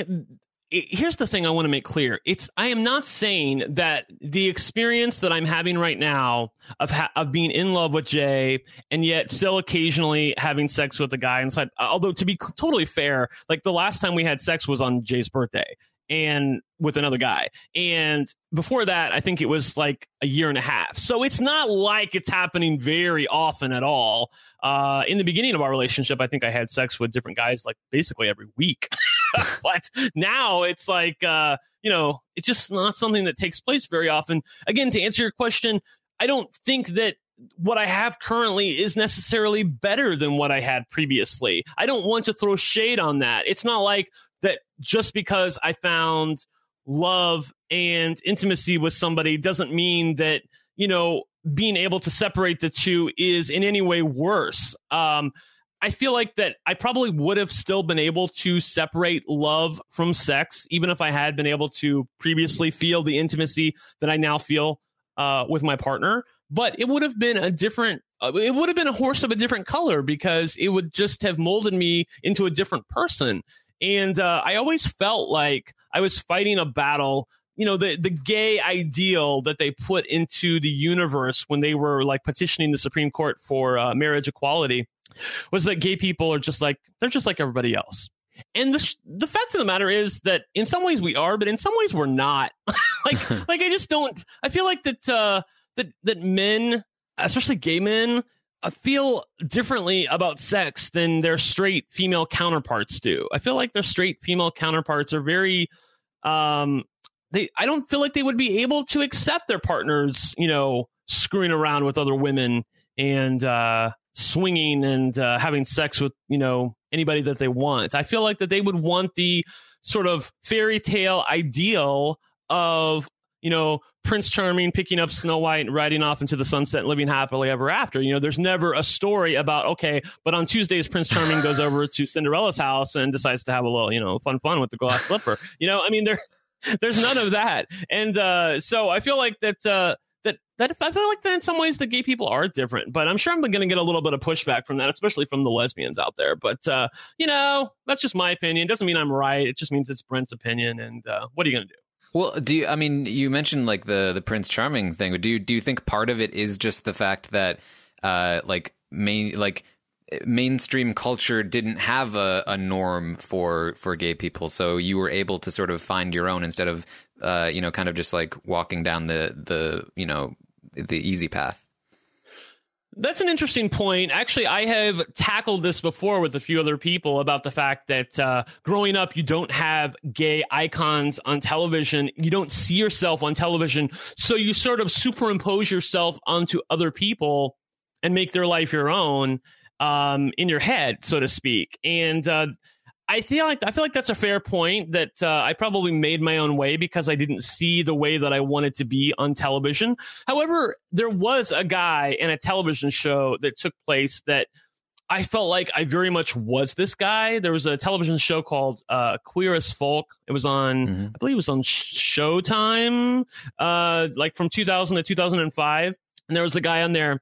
His name was Brian Kinney, and Brian Kinney was so me. I mean, he like he Brian Kinney, he can just he just fucked everything that moved, and uh, he thought very highly of himself, and he could talk his way out of a brown paper bag, and uh, he was a little narcissistic fuck, and uh, you know I, I love Brian Kinney because uh, he was he was everything I wanted to be when I grew up. So, uh, but see, I didn't get to see Brian Kinney until I was like you know 29, 30 years old. So you know that for the formative years of my childhood uh, there wasn't any role uh, there wasn't any role model on the horizon for me to look at, and thus I probably just decided to uh, create my own path because I didn't see it in front of me. Yeah. So do do you do you have like any issues surrounding the the like open relationship where like I mean I imagine you know if if there's a couple that tries to have an open relationship there are I think often some common like issues that might arise from that. Did you have any of those issues or was it just like easy sailing from the get go? It's been easy sailing from the get go, and I really feel like a lot of it is because it's how our relationship started. There, it wasn't like there was ever a point in time where we were monogamous together, and then one of us said, "You know what? This isn't enough for me. Let's mm. try something else." um, we were open from the beginning, and I feel like that that in some ways that Jay probably felt great about that because number one, there was no pressure on him. He could still do whatever he wanted to do. And number two, it sort of alleviated any angst he might have from the beginning because if in the beginning he thought that we were monogamous and then he found out that I wasn't, I think that would be crushing to him. But the fact that I was honest from the beginning and say, hey, look, I care about you but I don't want to hurt your feelings and I don't see myself being monogamous on the horizon. I feel like that that in some ways he was very very taken with that idea because all of a sudden it wasn't about him anymore. It was just about me and you know it wasn't like there was any shortcomings with him. He just understood that me personally I needed more than what a mo- monogamous relationship could provide me. And I feel like because of that, we have never had any issues in our relationship. I think the closest that I ever came to having problems because of the fact that we see each see other people was there was a guy who just he awoke feelings in me that I hadn't experienced in a long time. Um, his name was I can say because it's it's a very common name. His name was Chris, and he was a ballet dancer, but he was so cute. And he had, obviously, as a ballet dancer, he has the hottest body you can possibly imagine. And, uh, you know, I've been pretty honest with you, Taran, that uh, in my escorting career, I was always a top, but in my relationships, especially with Jay, uh, I was always the bottom. But uh, with this particular uh, guy, he was like the gay ideal of what a bottom should be. He was young and he was like shaved and hairless and he had a great ass and he was so angelic. Like he was somebody who just you just want you just wanted to corrupt him so bad. And and I did. And uh he just wanted me to fuck the shit out of him. And he came over to my house probably like once a week. And the sex was absolutely amazing. I mean, he just walked in and, you know, basically bent over and he was so great and he was so clean. ah, and uh there was just it was just a part of me that I hadn't really entertained before that uh, that I was the dominant in the relationship. You know, I've never been the dominant in a relationship, but I was so taken with this kid, and he was a kid. I mean, he was like, I think he was 20 years old at the time. I think I said 19, but I think he was 20 years old. Um, I don't even think he was old enough to drink yet, but uh, he was just so amazing. And I think part of it, it was just the lust. There wasn't any real you know there wasn't any real emotion behind it. It was just lust on my part. But it but the lust was so strong that i sort of believed that it was emotion. You know what i mean? Hmm and there there was a moment in time where i considered riding off into the sunset with him. But but it was never first of all i don't think that he was ready to ride off into the sunset with me and two even though I hadn't fell in love with Jay yet, I still loved Jay. I cared about him. I didn't want to. I didn't want to hurt him. And Jay had been so good to me, and our sex had been great up until then. Obviously, it would become better, but uh, I, I, felt I just made a choice, and uh, I feel like uh, that that was probably the closest I've ever come to exiting my relationship with Jay. And you know what? I was honest with him about it. I told Jay everything. I told him everything. I told him what had happened between me and this kid. I, I told him what I was feeling. I told him why, and he understood everything. He understood because he said that that's how he felt when he met me. he was like, that's how he felt when I met you. You know, it's like there's this guy that you just love and he's got this great body and he's got you know like hairless and you know because I had all my hair lasered off a long time ago and you know the, he's you know I just want to have you and play with you and you know all of a sudden I was on the other end of the stick and I was thinking that about this kid. And uh, I think I was like, what, 31 at the time, 30 ish maybe at the time. And this kid was like, like I said, 19 or 20. So I don't know. It was just, uh, I, I still look back at that experience and I smile because I have never felt so empowered as I did when I was with him. And I felt like I was giving that kid everything that he wanted. And I knew what he wanted because I wanted it 10 years previously. Does that make sense? Like I used to be that kid. And so I knew what he wanted. And thus it was very fun to make his dreams a reality. Okay.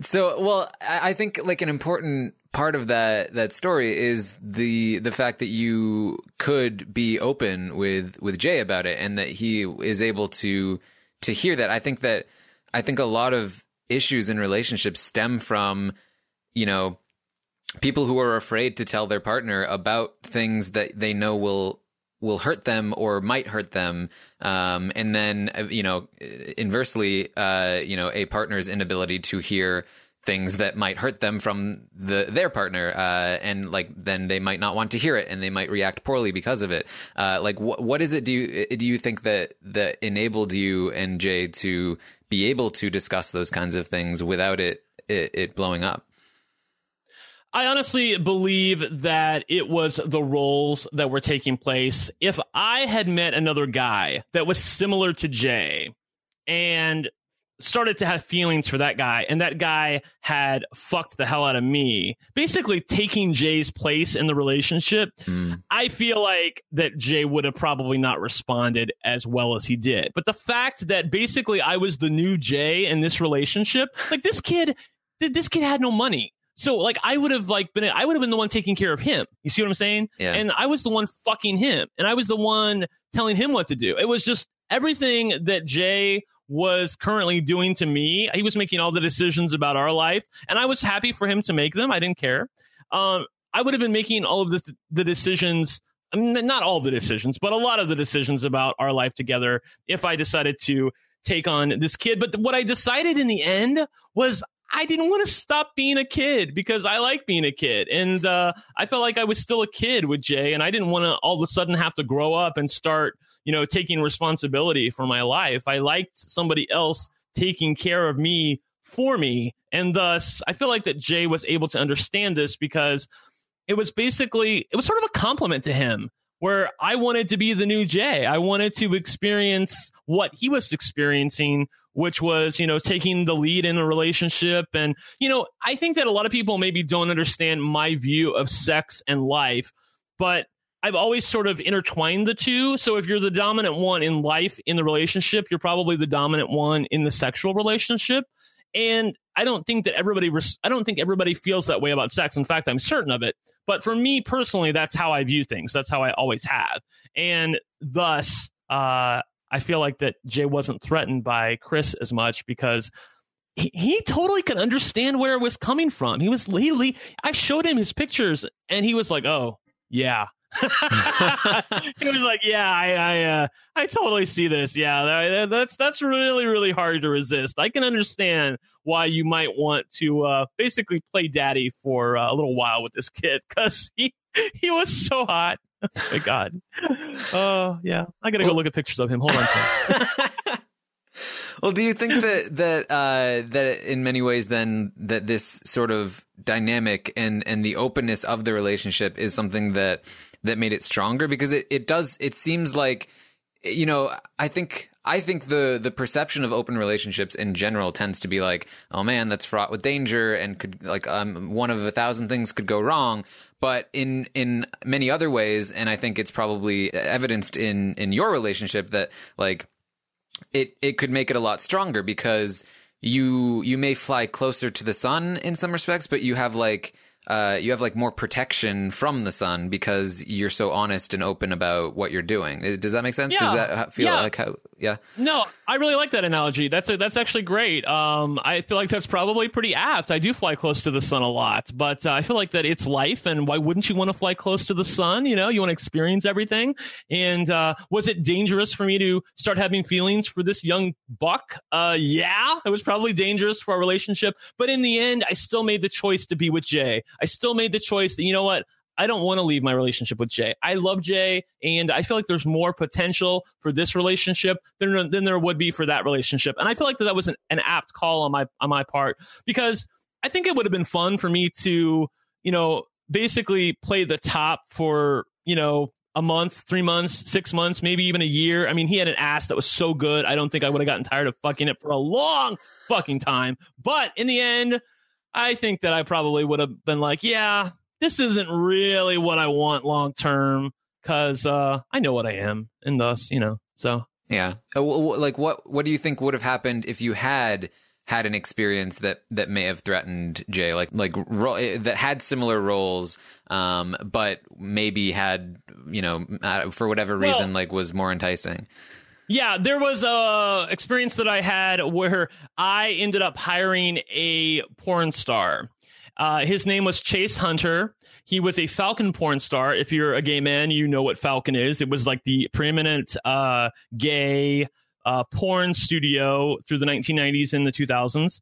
And it still exists today, but it's not as obviously there's a million porn studios now.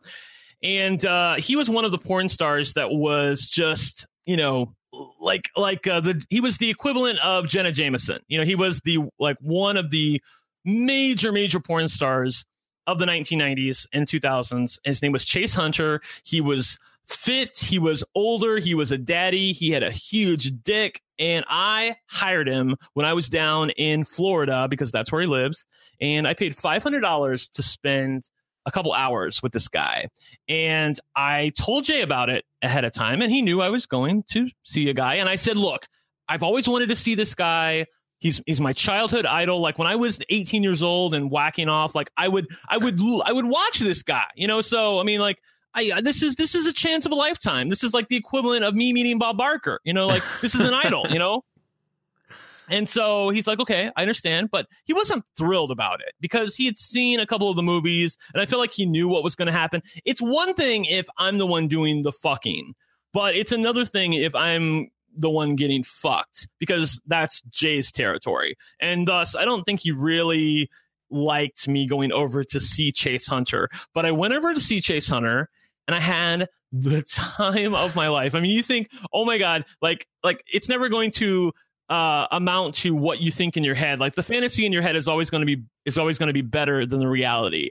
Not so much, Taran Armstrong. the fantasy was everything. I had such a great time. And the whole time that I was with Chase Hunter, I was just like a kid in a candy store. I was just looking at him like, like, I can't believe this is happening right now. Like, I mean, I used to watch you on my VCR when I was 18 and now you're on top of me. I mean, like, it was just great. But the, the key to the story is that yes, I had a great experience with Chase Hunter, and eventually I did hire him again, like a year later when we went back to Florida. But two things happened. Number one, when I started telling Jay the story, he was very uninterested, and thus I shut it down. I, I, you know, I could tell that he didn't really want to hear about it. Um, I said to him, "Hey, you know, did you not want me to go see this guy? Because if you didn't want me to go, I wouldn't have gone." He's like, "No, no, no." Like he's like, I wanted you to see him. He's like, it's cool. But I could tell this was not like the guy from the ballet. Like mm. Jay didn't want to hear all of the uh, salacious details of what I had done with Chase Hunter.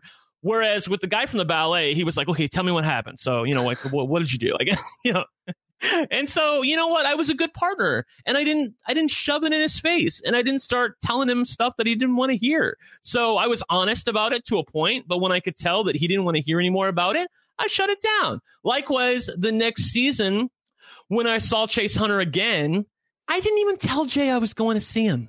And the reason i didn't tell him was not because of me. It was because of him. I didn't feel like that he would feel great about it. I felt like he would be a little hurt by it, even though he would, but I also felt like he would not vocalize those feelings to me because he's such a great partner. And because of that, I decided, you know what? I'm not going to hurt his feelings. I'm not even going to tell him about Chase Hunter. And uh, I went to see Chase Hunter, had a great time again. And when I came back, I didn't mention it. I didn't mention that I had seen Chase Hunter until like two years later. And the funny part is that two years later, he was still a little bit annoyed by it. it wasn't like, oh, it's two years later. Yeah, I totally forgive you. He was like, you did? And I'm like, yeah, I saw him again. He's like, really? I'm like, yeah, but I just don't want to, I didn't want to tell you because you didn't respond great the first time, but you said you were okay with it. He's like, yeah, I'm okay with it. It was again, one of those kind of partnerish things that we say to each other where we're, we say we're okay with it, but we're not really okay with it. Um, but this basically this was one of those instances where Brent just decided that Brent was going to have a little bit of Brent time. yeah. I just decided, you know what? I've been honest with Jay. I told him I'm not a monogamous guy. I want to see this guy. He's my dream. He's my idol. I'm not going to pass this up. And you know, even if it hurts Jay's feelings, you know what? So what? I, I'll hurt Jay's feelings. And uh, there have been a couple times where Jay's done that to me as well. I mean, he he saw a guy that uh, he had. I'll tell this story too. So there was a guy who preceded me uh, as Jay's boyfriend. They never lived together, but uh, his name was Garrett. And I looked at Garrett, and he reminded me very much of myself, like his body and the way he the way he acted. Um, I was a little threatened by him because I was like, well, you know, that was probably the new me when he or the new I was the new Garrett when Jay met me, and he said that he didn't talk to Garrett anymore. And then one day I saw his phone light up and somebody was calling and it was Garrett. And this is probably like three years into our relationship. And I said, Why is Garrett calling you? He's like, Oh, well, I sent him some money. I'm like, What? You said, You what? he's like, I sent him some money. He's like, he's like, he's doing really terrible. And, you know, I felt like I just needed to, and I felt really bad for him. I'm like, well, you know, if you're okay with it, that's okay. Then, like a year later, it happened again where Garrett was calling, and of course, something bad had happened to Garrett, and Jay sent him some money, and he felt really bad for him. He never hooked up with him, though, at least to my knowledge, and uh, I, I think that's probably the reason why I didn't get madder because you know it's one thing if you have just random sex with a random guy. But if you did have sex with like a previous partner, like Jay was threatened when I had dinner with Mac, who was my previous partner. And there's really nothing to be threatened there about, but it's just because of the history between us, you know? And uh, I feel like that Jay probably rolled the dice a couple times with Garrett in terms of helping him out, even though he knew it would piss me off. And you know what? He didn't tell me about it to start. I only learned about it because Garrett lit up on the phone, and I was like, "Why is Garrett calling you?" Uh, but I feel like that, like once I took a step back from it and basically got over my own feelings, I realized that part of the reason that Jay fell in love with me was because of how he is, and the reason how he is is how he is when he was with Garrett. I mean, I think that Jay at his core is a bit of a guardian angel. I feel like that that's just who he is, and he he likes to save people.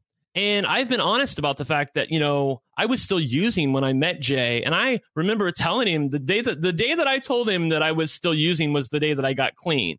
So uh, basically, I'd hid the fact that I was using from Jay. And then eventually, when I got clean with the help of the VA uh, and, and went on Suboxone, which is the medication that I'm still on to this day, um, I told him about it. And he was sort of amazed by it. He was he was really amazed that I had hid it from him, and he was he was also amazed that I had eventually gotten clean. And he he he had a great response to it, where he just wanted to learn about this medication, and he wanted to learn more about it to help me, you know, further in my life. But like I said, that's Jay. He's a guardian angel. He's just the kind of person. I'm Taran. I'm sure you've met people like this. It's just in their nature to save people. And I felt like I needed saving at the time that Jay met me. And I also feel like that Garrett, to a certain extent, needed saving at the time that Jay met him and even further on into our relationship together. So how could I get mad at Jay for doing something other than what he was probably put on this earth to do and that's save people. That's probably why he became a doctor in the first place. I feel like that that's just who he is. Yeah. Um so like do you have do you have trouble like if you are if you are hiring this this porn star and you're not telling Jay do you have, do you have trouble with that? Like the fact that you do you feel like you're keeping it from him? like how does that? Because then obviously once he finds out, like was he was he upset that you didn't tell him, or was he upset that it happened, or like like how did that how does that work? I'm not even sure upset is in the universe of what we're talking about. Right. I feel like, for to answer your question, no, I didn't feel bad about it. Look, I told Jay from the from the start of our relationship, and this was you know, this is like I said, this is before we, I, I, really fell in love with him and we sort of went condomless. Not that that would have changed anything, but it's just a different chapter in our relationship together. I told Jay from the moment I started dating him on the second date together at Maggiano's, I said, look, I'm not a monogamous guy. You need to know that if you want to be in a relationship with me, basically. He said, okay. Okay. So our relationship continues. We're in a relationship together. I, I see Chase Hunter and I'm like, I want to hire this guy. I told him the first time he didn't respond well to it. And thus I this is one of those instances where I'm sure people out there will understand. You're in a relationship with somebody, you have to make a call. What what call are you going to make? Are you going to tell Jay and hurt his feelings and have a miserable experience when you go to see Chase Hunter because you're feeling guilty about the fact that you just hurt your partner's feelings? Or are you going to spare your partner's feelings because he didn't really want to hear about it the first time around? Why does he want to hear about it now? And have a great time with Chase Hunter and have no guilt whatsoever. So, I mean, there shouldn't be any guilt to begin with, but I'm a human and I care about Jay and I don't want to hurt him. And he couldn't even explain to me why he didn't want to hear about Chase Hunter. Again, I think it just goes back to the fact that if I was the one fucking Chase Hunter, he would have been fine. The fact that Chase Hunter was the one fucking me, I feel like that he has a problem with that because he that's just he's a little to be blunt, he's just a little possessive of my ass. And I don't think I don't think that he wants anybody else having that. That's like that's his thing. So, you know, uh I what can I tell you, Taran? I just had to make a call and yeah. um I, you know, once I did tell him, it was sort of like a joke. The funny part is that he didn't respond to it like it was a joke. He was like, "You, you, you." He's like, "You hired him again?" I'm like, "Yeah, I did." and I'm like, "Well, you didn't want to hear about it the first time. Why did you think I was going to tell you about it the second time?" He's like, "Okay, well, I understand it." He's like, "Are you going to see him again?" I'm like, "No, don't worry, I'm not going to see him again." well, like, like, do you do you oh, okay. worry like do you worry that like do you think it would be worse if you if you went and did that and then like he somehow found out without you telling him? Like, would it feel like you did something behind his back, or would he would it still just be kind of like, oh, you saw him and like, it, would that be worse? Uh, no, well, it probably wouldn't be worse. Uh, I mean, maybe it would be practically speaking because he would maybe feel like he caught me doing something, but I would just go back to the fact that, look, you know, Mhm. I warned you about this when we first were together. I'm not a monogamous kind of guy. I like having casual sex with other guys, occasionally speaking. That doesn't change anything about our relationship together.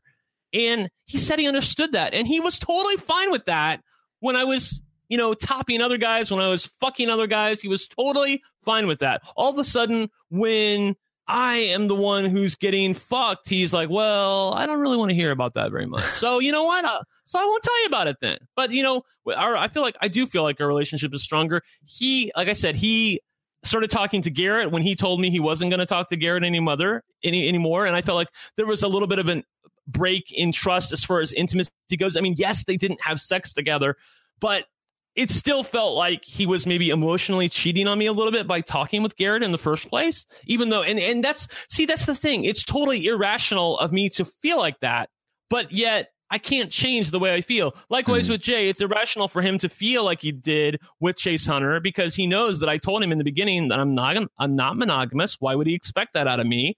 And yet he can't change the way he feels. So I feel like that a good partner is somebody who is as honest as you can be to your partner without hurting their feelings and knowing when to shut down when honesty isn't the best course of action. And also being being able to tolerate your partner's irrational feelings is also a big mm-hmm. part of a successful relationship.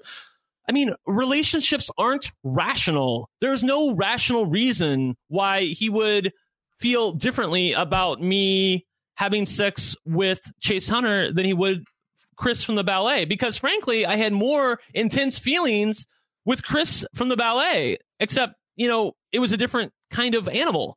But there was no the feelings that I was having for Chase Hunter were not real feelings. They were nostalgic feelings. Like, oh my God, I feel like I'm 18 again and this is what I always wanted. There was no there was no validity validity to the feelings that I was feeling at the time. Does that make sense? Do, have you ever found yourself in a situation where, it, like, an irrational response uh, doesn't go away? Like, um, you know, like, like it's it's it's one thing to tolerate an irrational response, which I think is is an important part of being in a relationship. But like, what happens if that just like persists?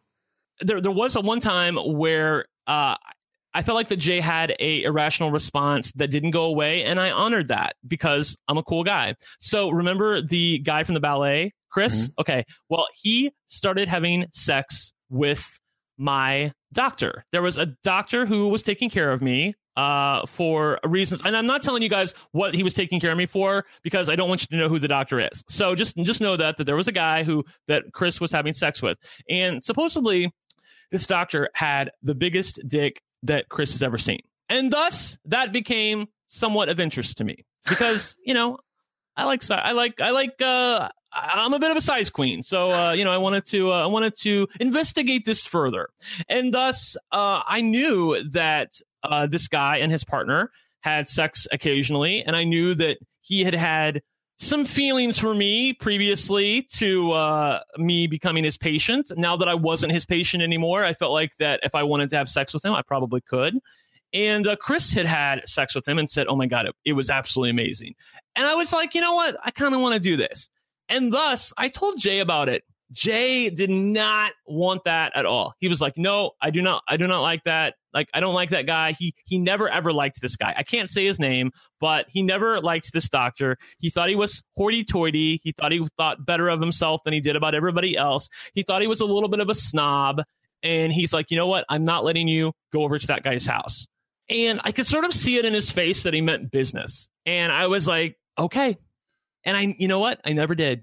I never ever had sex with that doctor, even though I really wanted to, because I heard like he had like a 12 inch dick and it was as big, it was, it was like as big as a beer can. Like I, I, I've heard stories about this guy, but Jay was so threatened by him and so annoyed with him.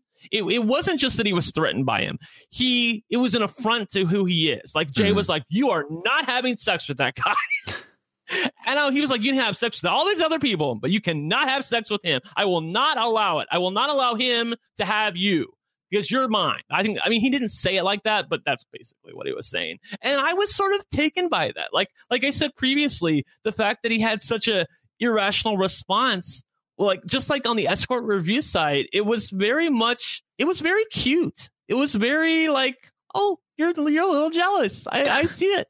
So uh, okay, I'll I'll honor what you're feeling, and uh, I won't have sex with him. So I was a, I was a good boy, and I didn't. Yeah, I, I feel Even like though that's, it kills me to this day. I feel like that's reasonable. I feel like uh, you know you get a few asks, right? Like uh, even if they're irrational, it's like uh, like you know, give me this one thing. Like uh, don't don't do that one. Like yeah, I feel like that, that's come up on reality TV a little bit, where there's a couple asks where you could go this way or that way, and you do something for someone that maybe isn't the perfect move, but it's going to make your alliance members happy, and thus, even though it's not the optimal move, you're going to support it because it does more for the greater good later on. You know? Yeah. Uh, speaking of reality TV, um, let's let's uh, let's wrap it up with uh, your your uh, experience with reality TV, getting into RHAP, your YouTube channel, all of that. Like, uh, tell tell me the uh, the, the origin story there. So, uh, RHAP, I don't even remember how I found it. I think it was probably a link on the Joker's Updates website. So I went to Joker's Updates and there was a link for RHAP because they also cover a little bit of Survivor over there in the uh, in the forum. And there was a link for Rob Has a Podcast. I didn't know what it was. I think it said Rob Cesternino. I knew who he was from uh, Survivor the Amazon. And I clicked on it and it was a spreecast of Rob and Nicole talking about Survivor heroes versus villains. And it was very, very fun. And you could like talk to them and you could type in the chat. And I was like, this is very fun. And uh, also, I was like, you know, Rob was one of my idols because Rob was like, Rob was the first playa on Survivor. Like he he wasn't a player, but he was a playa. You know what I mean? Like he was the first one who was willing to cut people and basically laugh about it in his confessionals. And I thought he was great. I just wanted to be Rob Cesternino when I was watching Survivor the Amazon. And thus, um, I thought that this was a fun show. And I liked his wife. I thought she was very funny, Nicole. And uh, I started, you know, submitting a few questions here and there. So I had listened to Robin Nicole on uh, uh, talking on Spreecast, talking about Survivor, heroes versus villains, and then I think later that season they had covered a little bit of, and it wasn't in any formal fashion, but there had been a few episodes of them covering uh, Big Brother 12, which was the uh, first Rachel Reilly season with the um, the Brigade, and uh, and then obviously uh, the next season was when she came back, and then the, the next season was finally Big Brother 14, which is where I felt like Rob really started covering Big Brother in its fullest was uh, Dan Gheesling on uh, Big Brother 14. I remember there were like emergency podcasts, Taran, on RHAP when Dan was making all of his moves on uh, Big Brother 14. So I had listened to uh, Rob Has a Podcast quite a bit for the first few seasons. And there was a guy named Brian Lynch who was the live feed correspondent for Rob Has a Podcast during Big Brother 16. And it became evident that he was probably going to leave. I think that his way of podcasting maybe didn't mesh as well long term with Rob's way of podcasting. Um, you know, I, I think that anybody who listened to those episodes will probably understand that. Brian's a great guy and he's very, very fun. Um, he's uh, probably even more intense than I am. And so that might give you a little bit of Yeah. understanding of why why uh, they had to part ways. And uh, Rob sent out this um, audition basically for he needed uh, live feed correspondence, and he decided that he was going to have multiple uh, live feed correspondents. He didn't just want to have one; he wanted to have a, a few different people so that he could pull different people for different shows and always have like a rotating crop of people. If someone wasn't there, someone basically when Brian Lynch was the life feed correspondent, he could never go on vacation. I mean, he was he was it. I mean, he was stuck in his house, and you know there wasn't a really a lot of time for him to do other things in his life. But Rob decided he wanted to have three or four different live feed correspondents, and he was going to have auditions for the upcoming season of Big Brother Canada three, and uh, he was going to see what was out there. And so obviously I had been trying to figure out a way to weasel my way onto RHAP for some time. Uh, there really wasn't a way for me to do it because I think Survivor was being covered like by 20 different shows. And I felt like that there really wasn't a place for me there. But Big Brother was different, and I felt like this was something I could do. Also, I had written in angry responses to Brian Lynch occasionally in the comment section and told him where he was wrong, and thus I already had a little bit of a, uh, I mean, maybe a a little bit of an in insofar as Big Brother goes. So I put out my audition video right at the same time that you put out your audition video. And uh, we were in the mill of like, I think 12 or 10 other people who were auditioning for uh, the live feed correspondent position on Big Brother Canada 3. And eventually I got the job. So, uh, you know, and then he also hired these two other goobers. And uh, I'm talking about you and Alex, obviously. And, Oh. uh, but, but it was all about me, possibly so- be talking about me.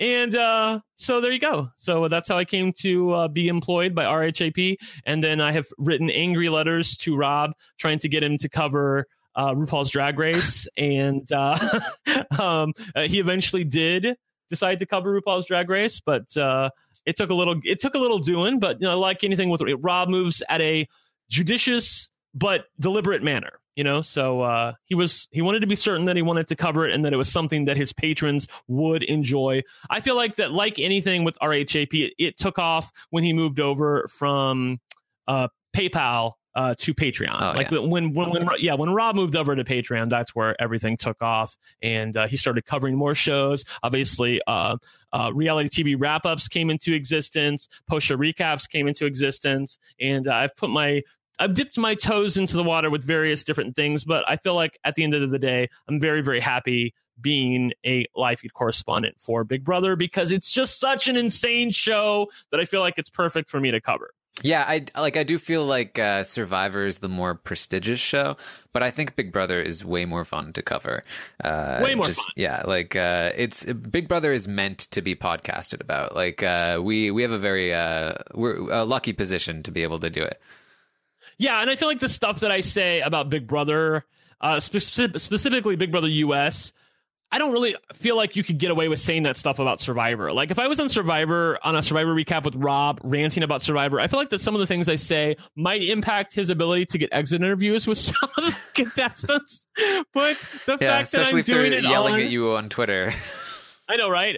But then uh Big Brother, I mean, like Julie Chen, she doesn't I mean, she knows who Rob Has a Podcast is, but I think only because he like interviewed her in the backyard a couple times. Like it's not like she's following us on Twitter. Whereas like, you know, Probst, I feel like has at least a very good understanding of what RHAP is. I mean, he sent, you know, I feel like, you know, Rob's interviewed him before. He's done a few videos for us. He knows what RHAP is. And also Big Brother Canada, obviously, they really know who RHAP is. So when you start flapping your gums about uh, Big Brother Canada being rigged, you better be sure that you're you're on a Periscope. You're going to hear about it from the host occasionally.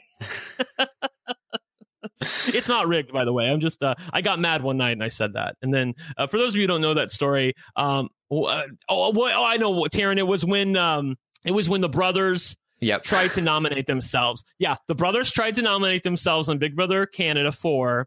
They were the head of household and they tried to nominate themselves. So basically, it's like having the immunity necklace and still trying to wear the immunity necklace, but saying, hey, you can vote for me. It just made no sense whatsoever. And I was like, if they want to give it away, let them give it away. But they wouldn't let them give it away. They wouldn't let them place themselves on the nomination block.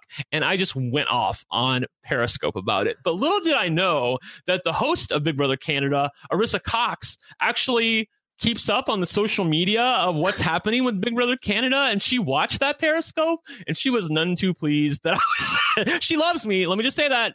Arisa, Arisa Cox and I, besties, we're cool. But uh, she was not living for the fact that I was saying that their show was rigged.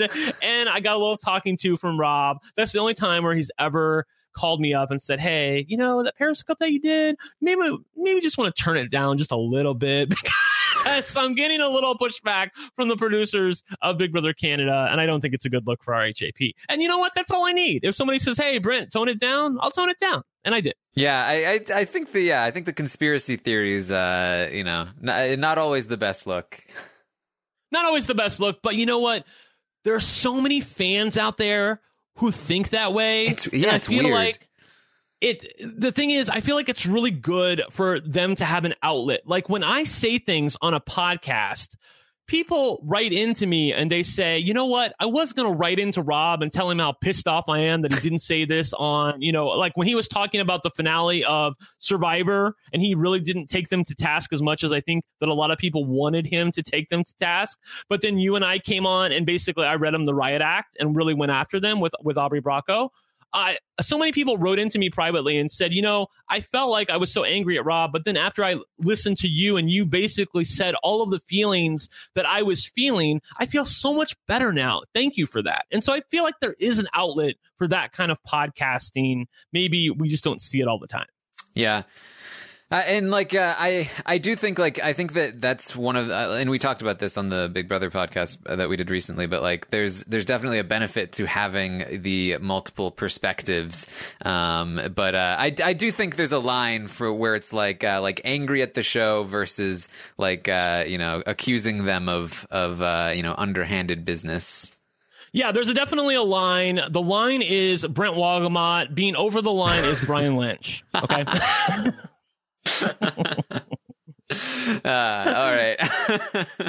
um, cool. Uh, what else you want to talk about? You want to talk about uh, how I became a YouTuber? We want to talk yes. about that. We really want to talk about that. Okay. Yes. Cool. Let's, right, we'll let's finish up with the slots, and then uh, then we'll uh, we'll be good, and we'll do a we'll do a part four at some point where we uh, we discuss modern life and philosophy. Yeah, that'd be fun. I like that. That would be very, very fun, actually. Uh, so, uh, the look, I became a YouTube personality basically as an accident. I mean, it was an accident. I, um, for those of you who don't know, I have a YouTube channel. It's called Brent's Lucky Slot Channel, and it has uh, almost twenty thousand subscribers now. I think it has, uh, oh gosh, I have to see, but like something like eighteen million lifetime views. Um, but make no mistake, the people are there a little bit for me, but they're also there for my slot wins. Basically, I go to the casino and uh, I tape my bonuses on the slot machines. Sometimes I tape my whole experience playing a slot machine. I play mostly video slots. And if I have a big win, I usually put it up on YouTube. So the YouTube experience of viewing slots is drastically different from the real experience of playing slots. When you go to the casino and play slots, you're going to lose, you're going to win. When you go onto YouTube, mostly all the videos you see are of people winning because those are the the those are the views, those are the the videos that people want to actually see. So I started putting my my videos up on YouTube basically just to have fun. Like I wasn't saying I wanted to have a YouTube channel. I just wanted to start putting my videos up on YouTube because I thought they were fun and I thought other people would enjoy my wins. Other slot minded people like myself, I really enjoy playing slot machines. They're very, very fun. And um, I think about a year and a half into it, I've told this story before, but uh, I, first of all, if you're asking how I decided to start doing that, there was a gal who uh, is a previous YouTuber who put her $10,000 win on a Wizard of Oz machine up on YouTube. And I thought that that was really, really cool. And it, it was so fun to actually experience the experience that she had with her. Like you got to hear her realizing that she's about to be the recipient of about $10,000 after just betting a couple bucks. You know what I mean? It was a really, really fun experience. And so that's how I started uh, realizing that I should put my videos up on YouTube. But about a year and a half into the experience, I was logging into a different part of YouTube, and I had previously monetized my YouTube videos to get the thumbnail as a custom thumbnail. YouTube back in the day would not allow you to have a custom thumbnail. Basically, the picture that you see on the video uh, was predetermined by YouTube. The only way you can make it something where you p- loaded up your own thumbnail was to monetize your videos. So I monetized my videos, but I really didn't think anything of it. It was more of a means to an end for me. And about six months after that, I had logged into my AdSense account, and I don't remember why I was there, but I was trying to activate some other feature on YouTube.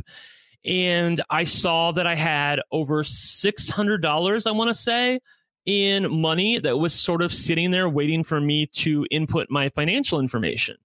And I didn't really buy it at first. I was like, this this can't be right. Maybe this was an maybe this is an estimate of what I could earn, or you know, may, maybe this is a trick. But I was on the Google site. It wasn't like I was on some other site. And I was pretty certain that they were being honest with me. And it said, you know, you have 640 some odd dollars waiting to be downloaded to your account. You just need to put in your PayPal or your bank information. And I put it in, and a couple days later, $640 appears in my bank account. And I was like, Uh-huh. oh my God, that was really cool. Basically, I had been earning almost $100 a month uh, on YouTube. And I was like, you know, when I monetized my videos, I really thought that, you know, you needed, you know, millions and millions of views to make any sort of money whatsoever. But that's not true. Uh, you know, I think that even somebody who, uh, you know, gets 10,000 views on a video can earn close to 40 or 50 bucks for those views. And uh, I generally do that pretty easily because I've been on YouTube for a while and most of my videos are fun videos and I think people generally enjoy them. So uh, I uh, I've I've I've sort of molded my YouTube video. It was a fluke, but I've molded my YouTube video channel into a a bit of a money making experience. It, it's basically a break even venture at this point because the money that I use to make the videos via the slot machines at the casino, all of that money is eventually supplemented by the, the money that I make back from YouTube. I have some friends of mine who uh, they do YouTube videos every day through slots, and they make you know anywhere between ten and fifteen thousand dollars a month. So uh, you know it can be a profitable venture, but you really have to work at it far more than I want to work at it. I really only want to upload one to two videos a week. And in order to be a profitable YouTuber, at least in this genre, you really have to be uploading videos every day. But if I uploaded videos every day, I'd quickly run out of content. So, uh, you know, it was sort of a fluke experience, but uh, I'll take it. It was basically it's free money because I was uploading these videos anyway, and the fact that YouTube and Google decided to pay me for them is sort of a bonus. You know what I mean, Taran? Yeah, for sure. So uh, just think, I know people are going to ask this. I'll, I'll tell people what I make on um, on YouTube. Um, so I like I said, I uh, I generally have about uh, ten thousand views a day, maybe a little bit more, maybe fifteen thousand views a day, and I have twenty thousand subscribers. And I make about uh, anywhere between fifty to hundred bucks a day uh, on YouTube. So if you know if you want to round that and say uh, you know, I make uh, what, you know, 80 bucks or something like that a day. Uh, I make anywhere between 1500 to uh, 2500 a day. I mean, I'm sorry, 1500 to 2500 a month. And, uh, it, it can, it can vary greatly depending on how many views your videos are taking in and what the uh, CPM, which is the ad rate for those videos are. Sometimes the ad rate can be as low as like five bucks uh, per a thousand video views, and other times it can be as high as 10 or 12 or 14. So obviously that's going to have a big effect on what you're earning on YouTube. But, uh, you know, like I said, I put up my videos because I wanted people to see my wins, and the fact that I ended up getting paid for that is such a bonus. And it took me a little while to wrap my head around the fact that I needed to take a little bit more professional ownership of my channel more than I was at the time. And uh, I feel like that I have started to do that a little bit more, but it's still a work in progress. Yeah, well, it's it's very cool. Like, uh, I feel like um, it's it's something that a lot of people would love to be able to do. Is just like uh, film their their hobby that they love doing, and then uh, have people be interested, and then uh, you know It get was money like from I it. said, it, it was such a fluke too. Like I was, it was exactly. I was just filming my hobby. Like I just like to go to the casino and play slots, and I started filming um, some of my bonuses and some of my wins, and a couple of them really took off. And if you can get like a semi a semi viral video, I had a video where I was betting two dollars, and I ended up winning almost $3300 and it wasn't one of those experiences where i instantly knew i had won 3300 basically i end up realizing i'm going to win 3300 over a time period of about 20 to 30 seconds. And so as that's happening you can hear my voice grow and grow and grow until eventually it's almost like i'm having sex because i'm going oh my god oh my god oh my god. Like it's such a great experience. It ended up becoming my most popular video ever. It recently passed 1 million views, which I am absolutely astounded about. But uh, I'm very proud of that video. And uh, that's one of the reasons why my channel grew to be what it was. Cool. All right. Well, uh, I think that's all we've got. We're just about uh, at two hours here. Um, so, uh, as always, Brent, uh, lots to talk about. Lots to talk about. I'm a talker. Sometimes, you know, Taran doesn't need to prompt me for things because usually if I'm telling a story, like in my head, I'm thinking about different things that are happening in my life at that point, and I'll like I'll pull different things and quickly like go off on some tangent to another part of the story. I've listened to you when you were with occasionally a couple people who basically you would ask them a question and their answer would be, you know, a couple sentences and they would stop. And I was like, oh, I can never be like that. yes, uh, you make it easy. Uh, I just uh, I need to just point you in the right direction, and then Yep. uh, yeah, off, I'm like the. Roadrunner, just like uh, point me point me in the right direction and Well, uh, thank you for coming on again. Thank you everyone for listening. Uh, I hope you guys uh, are looking forward to uh, another another part of Brent eventually, uh, and of course the uh, Big Brother celebrity that's coming up soon, where you'll hear plenty from Brent uh, again. Uh, and uh, yeah, thanks uh, thanks for checking this out, uh, Brent. Is there anything else that you want to uh, plug before we head out? Nothing really. Uh, I want to say uh, I'm sure this is going to air after, but I hope everyone has a great new year and a lot of fun experiences for the year upcoming. It's going to be very, very fun with uh, Survivor Ghost Island and obviously uh, Big Brother Canada 6 coming back. Uh, obviously, Celebrity Big Brother and Big Brother 20. Also, obviously, RuPaul's Drag Race has two seasons approaching. The All Stars version is going to air first, and me and Liana Boras and Mike Bloom are going to cover that. And also, uh, RuPaul's Drag Race season 10, if you can believe that, is coming up later in 2018. And I'm very excited about that because Eureka is coming back. She was a contestant on season nine. She had to leave because of injury, but Ru said, you know what? You can come back anytime you want in, an, in a future season. And she took her up on that offer. So I want to see how she does. There you go. Uh, you can subscribe to this podcast on iTunes, The Taran Show. You can find it on robhasawebsite.com. You can find me on Twitter at Armstrong Taran. Brent is at One Lucky Gay. Uh, let us know all, all of your thoughts uh, about relationships, what you've learned uh, from this conversation. Right. I want to say something really quickly too. That my experiences are my experiences alone. Just because Mm-hmm. I'm having them doesn't mean that they're are, are even widely uh, attributable to other people. The thing you have to consider is that my roles in my life are very stringent. I think it really emanates from the fact that I am a recovering addict, and I I, I view, really view things in black and white. There's really not a there's not a lot of bleed over, and thus it also manifests itself in a relationship with me because I don't, I've never been in a relationship where to be, to use a little bit of like colloquial language, it's a flippy flop relationship. I've never been in a relationship where sometimes I fuck him and he fucks me. Like I, that's not something I have ever, ever encountered. The only relationships I've ever been in are relationships where the roles are set. And that's what I personally am comfortable with. That's what I sexually respond to. I know couples that are in relationships. In fact, the vast majority of gay couples are probably in relationships where they flip and flop and they they take on different sexual positions in the relationship based on the day and how they're feeling but that's not me. But that doesn't mean that i represent the majority of most gay couples or even the majority of most gay men. It's just a brent specific thing. I'm sure that we'll find out on twitter to see how many people take my side of it and how many people are more uh, versatile as we say. Yeah.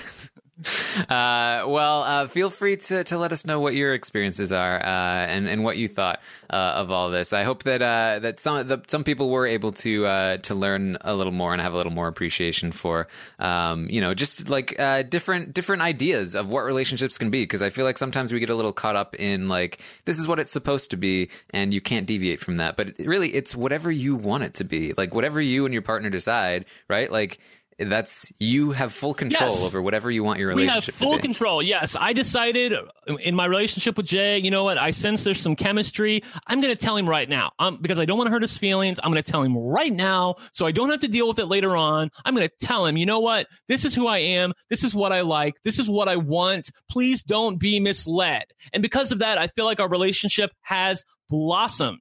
But if i had not decided to do that early on it might have turned out drastically different so i'm glad that i did that Yes.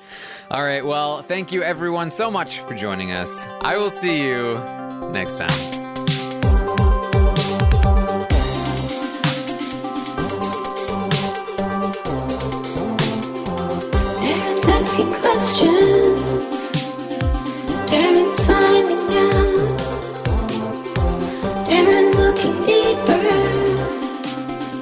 That's what it's all it's the terrestrial.